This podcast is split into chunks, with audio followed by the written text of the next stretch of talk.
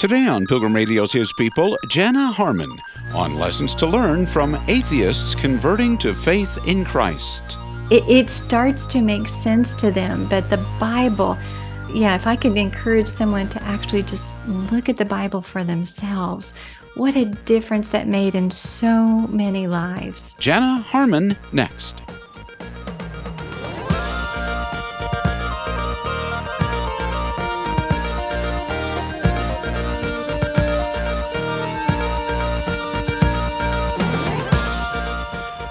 Now, part two of our discussion with Jana Harmon, C.S. Lewis Institute teaching fellow and host of the Side B Stories podcast about her book, Atheists Finding God Unlikely Stories of Conversions to Christianity in the Contemporary West.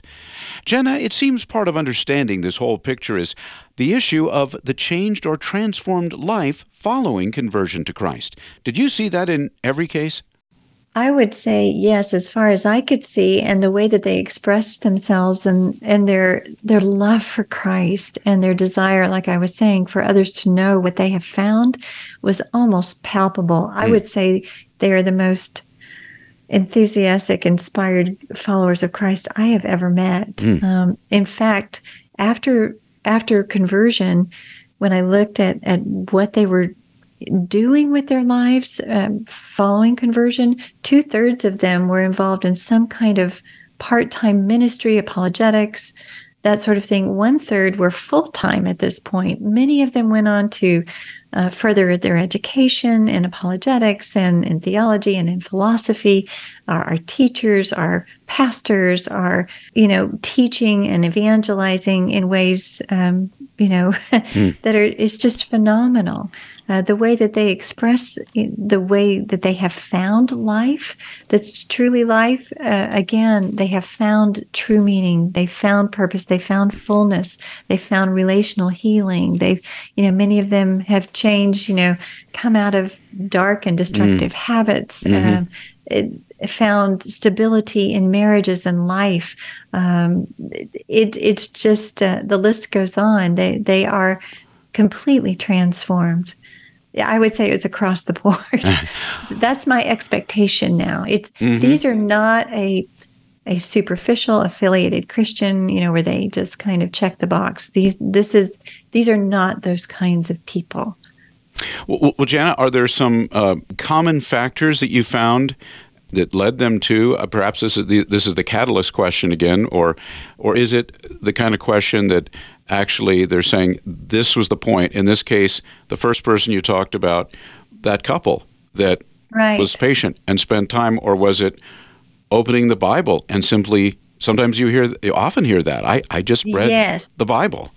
Yes, I'm so glad you brought that up. I'm so so so very mm. glad because you know there there's such a misunderstanding and a misrepresentation of what the Bible is. And oftentimes, you know, they know the the negative mm-hmm. um, slogans against uh, God or you know the moral monster of the Old Testament, and they'll bring out you know cherry picked verses and talk about how horrible the Bible is, or how corrupted it is, or how Bronze Age and superstitious it is. Mm-hmm. And so they have these these ideas again just like they do christians or just uh, like they do belief in god that are so they're just false. Uh, they're just false beliefs. They are lies. And so when someone actually picks up a bible and they're they are open and now openness and willingness is a lot of this you know to to see it for what it is to to see jesus for who he is.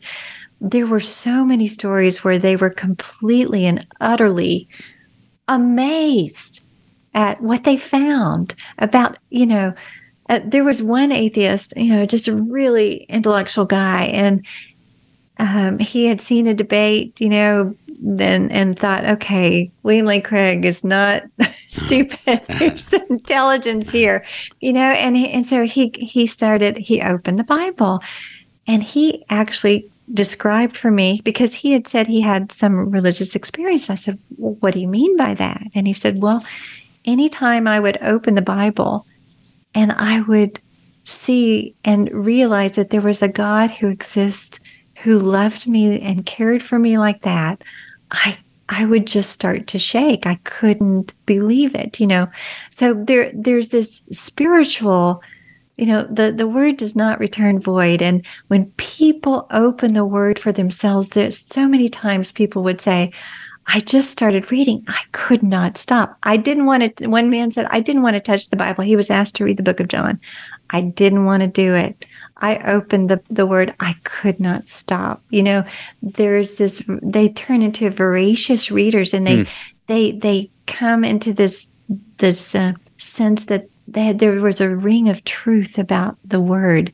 These are intelligent people who gave their lives for what they believed to be true, um, not what you know. And so they they it starts them on a journeying not only for believing in the person of Christ and all you know the early church and everyone who was convinced by it but then it you know it opens them towards well the resurrection and was that really true and and all of that but they see themselves in the story you know it's a grand story creation and brokenness you know the fall. They can see themselves there see themselves there. They can see why the world is the way that it is. They can it, it starts to make sense to them. But the bible yeah, if I could encourage someone to actually just look at the Bible for themselves, what a difference that made in so many lives. And I think you said at the beginning, Jana, that Christianity, as, as you explained it, and these former atheists found it as well through reading the scripture, but through f- faith in the Jesus of the Bible, that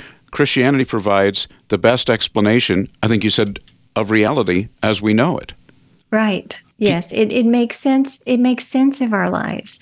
I mean, our lives in a grander story. So we can make sense not only of the grand story and what we can see around her and see around us and why things are the way that they are, but it makes sense of our lives that we feel, you know, big, our basic experiences that we really are choosing, our basic intuitions that things are really right or really wrong, mm-hmm. our basic intuitions that, you know, we are valuable. Somehow we're special as humans, that we have dignity, that, that there is an oughtness to the way that we live, that, that it should be full of meaning and purpose and value. And, you know, it just, the pieces start to fall into place when you look at the Christian worldview and what we have to offer.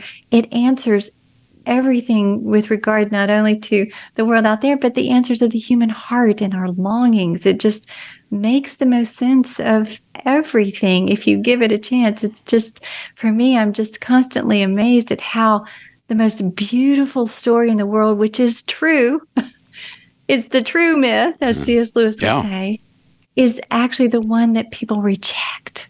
And it breaks my heart. And I think it breaks the hearts of these who have actually understand what it is like to live in darkness because they're like, here, come here, come and see. You know, like the woman in the well, come mm. and see because this is where life is and it's true. Well, Jana, what advice uh, do these former atheists who are now Christians, believers in Jesus, give in communicating uh, the truth, Christianity, the gospel to those who are atheists? Do, do, they do they give some advice? They do. They do. In fact, I'm about to read a, another book just to, about that exact oh. same thing. um, what they, you know, because these skeptics they know what it's like to live and think on the other side. Mm-hmm. And so they know what was effective for them, what worked, what didn't. Uh, but basically, I, I think the first thing they would say is don't presume you know someone's story. Don't presume you know what an atheist or a skeptic or anyone believes about their own beliefs. Um, we think we might know. I think, in, in you know, in in terms of what I know what the atheistic worldview is, I know what their arguments are.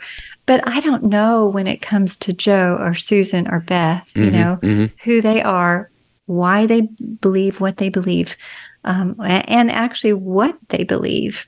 So, and, and, you know, the irony of it is oftentimes their beliefs are presumed and they haven't thought through their own beliefs.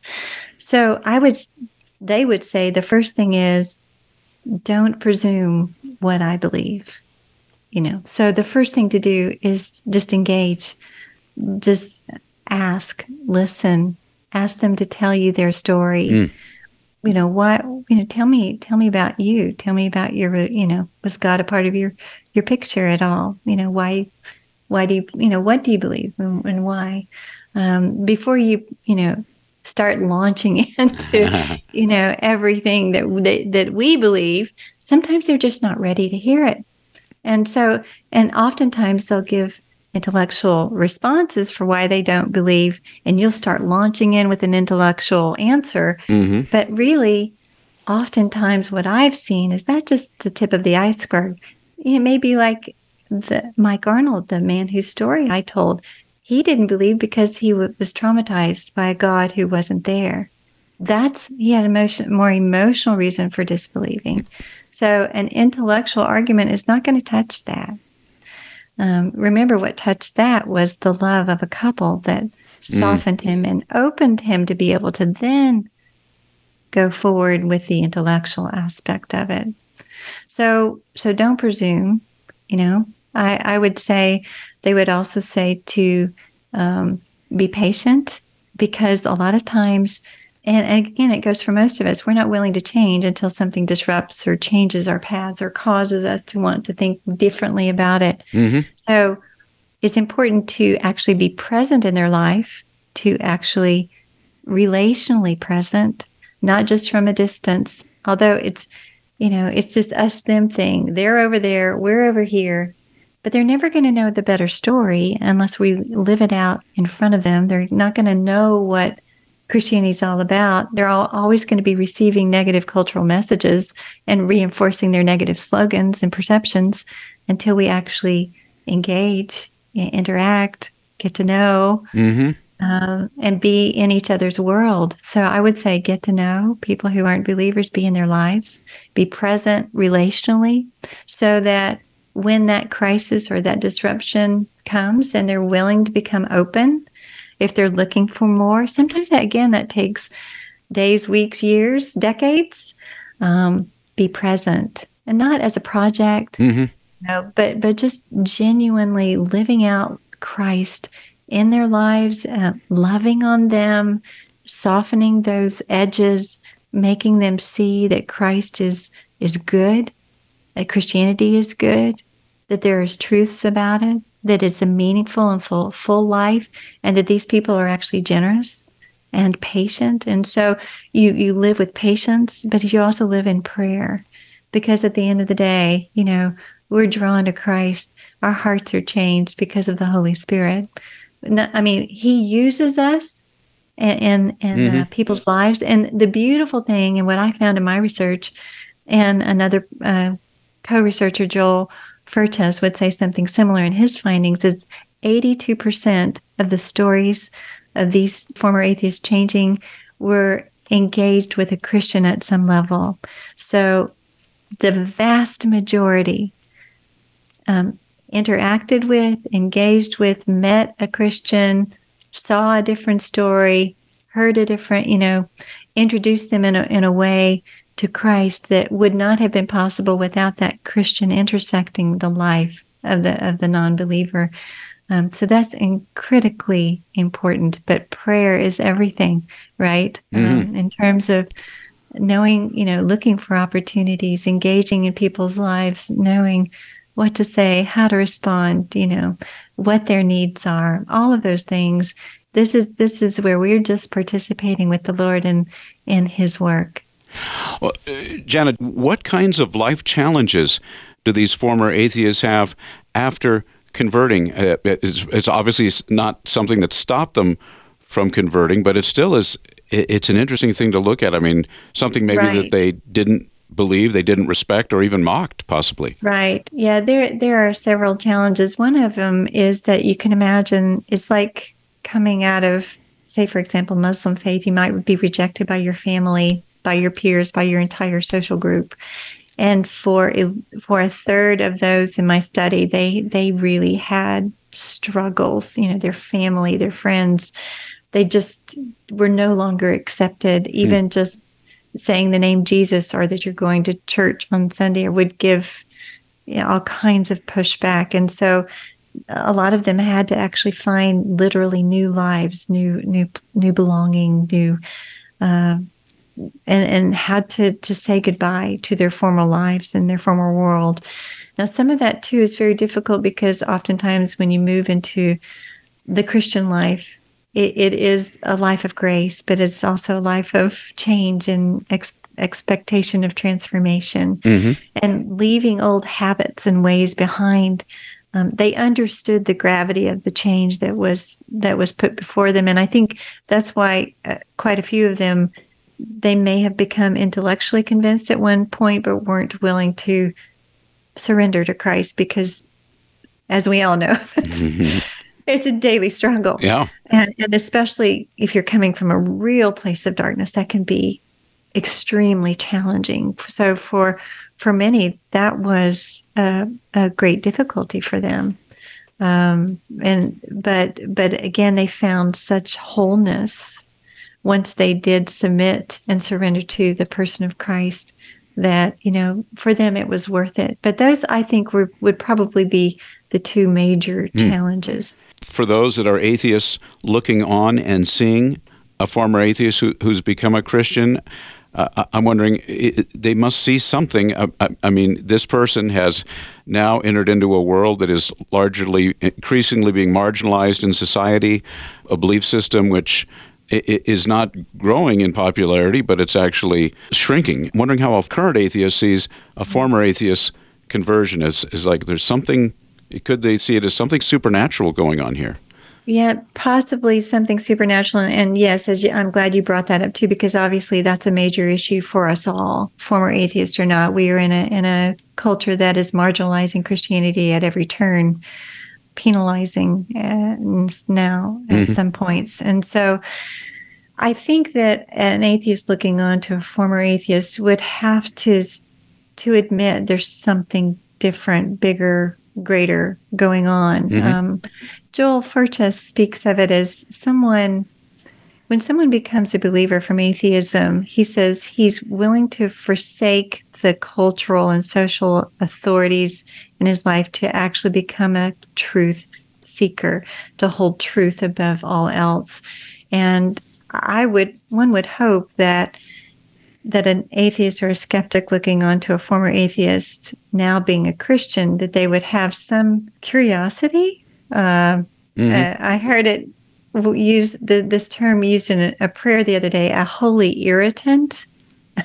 Yeah. to them, uh, maybe a stone in their shoe in some ways, but I can tell you that when I post in Side B stories are are all former skeptics and atheists who come on and tell their stories of, of change, of conversion on the podcast. And so I'll post these stories on on mixed boards, you know, of, of non-believers and believers. And their response is not kind. Oh. you know, the ones that do the ones that do speak out are typically not kind. Mm. They're they're still in a position of wanting to defend their own position and put down any kind of faith. So there's still that. I mean, one would hope and pray that that uh, something down deep inside is stirring. Like, why would this person give up everything? You know, you know, why would they give up their intellect, or you know, so they think, yeah, or why would they give the, up their own, you know, moral moral authority to to move over to this worldview that you know, for them to be honest, you know, from a spiritual perspective, you know, many are still blind and deceived, mm-hmm. and they can't understand why someone would embrace Christianity or embrace Christ and leave that world. But, but I can tell you also from a hopeful perspective is that there are many out there who are dissatisfied. They, you know, their worldview doesn't make sense. It's not providing all that they thought that it would and they are actually coming they're listening to these stories they're coming to christ i'm hearing that and so these these embodied lived testimonies of grace and truth are making a difference whether or not some people admit it to themselves yeah, yeah. or not right and, and you say that uh, and you've said this uh, uh, more than once that it, obviously the objections are not just intellectual, so it's not just having intellectual answers. And yet, c- can you speak to the value of apologetics? That is, being able to give yes. a, a, defense to the uh, for the faith. Yes, and that, I'm so again glad you brought that up because that was the other thing that that that these former atheists would say is to be prepared. Mm. Um, that you, while you're being patient and investing in, you know, relational, mm-hmm. you really need to be prepared because one of the most striking, uh, this is very sad to say, one of the most striking statistics in my survey, I was asking them, "What do you think of Christians?" You know, mm. you know, and I had all of these little boxes, you know, that were positive attributes and negative attributes, and one of the the things that they could select is educated. One box was uneducated. Um, everyone, not one, not one former atheist, as atheist, thought Christians were educated mm. people. Not one that is not a good look. Um, it's very there's a very strong sense that Christians are not educated people. And uh, now, of course, over the last ten to twenty years, I think that that Titanic is turning around. I think more Christians are becoming engaged in the reasons under underneath the foundations of our belief. The good, you know, we're called to give reasons for the hope that we have, and many are actually seriously engaging in that. I think a lot of because of you know the really the confrontation of the new atheists. It, I think it kind of woke up a sleeping giant a little bit, and so we had to rise to the occasion. Uh, but we do need to know why we believe what we believe, the Christian worldview, uh, understanding things from a big picture perspective, understanding why I mentioned things along the way about the naturalistic God, godless worldview. Well, as a Christian, if you don't know what they believe, you know, worldview, from a worldview analysis, you don't understand that they are actually living in a worldview that doesn't even explain their own humanity, much less their own, you know, how to explain things in a scientific way. Um, they are at a, an increasing loss. It, we have more and more answers on our side as time goes on, as history goes on, more archaeological finds, as scientific discoveries go on, more discoveries that are proclaiming the reality of, of a transcendent, omnipotent, you know, powerful, creative God behind the universe. So um, it, or, or, even a mind that has to explain what's in our DNA, you know, um, the the godless perspective can't. They don't have answers. But if we don't know that, it's hard for us to to respond to many times their slogans their mantras we haven't thought about it uh, i mean like for example you know i think probably the number one complaint against god is you know how could be there a, a good god you know when there's evil in the world mm-hmm. well did you understand that in a godless perspective you can't even call anything they have no grounds to call anything good or evil things just are mm-hmm. There's no ought this be, you know, there's no should be or ought, you know, because things just are. There is no argument. It falls flat from a, you know, philosophical perspective. Mm-hmm. But if we know those things, uh, granted, you know, somebody who asked that question may really be hurting. And so we need to, yeah. you know, minister to them. But we also need to understand intellectually, we have, like I say, you know, circling back to the very beginning, when you actually look at the apologetic arguments that we have, the reasons, the evidence, it's so profound. It's so amazing. All of reality screams the reality of, of, of our God. And we have that on our side. And unfortunately, I think we're missing that um, in so many ways that, that, that He's given us a lot to engage the skeptic or the non believer, or just to help us to understand our own worldview. Uh, but yet we're not engaging that in, in, a, in a meaningful way. But I can tell you when you do, it just gives you more love for the Lord. It gives you more compassion for people that you don't get it. Um, it it's just, um, I, am a big advocate mm-hmm. for for for apologetics and just digging deep we're we're called to be responsible for for what we know and why we know it and and just helping those helping others to know it as well and, and uh, Jana as we talk about uh, obviously giving them reasons for belief in God what kind of a step is it then to actually put their faith in Jesus when I look at it, it's interesting, and, and I'm so again glad we're talking about this because when you look about look at the door opener, it was more that okay, there's something good or attractive about Christianity that I didn't think was there. Mm-hmm. So it's more of a you know, it might be kind of self-serving like what can it do for me? Mm-hmm. But but then they want to know it's true because they don't want to believe anything unless it's not true. So then they go for a through a journey of discovery, if you will, whether or not Christianity is worth believing.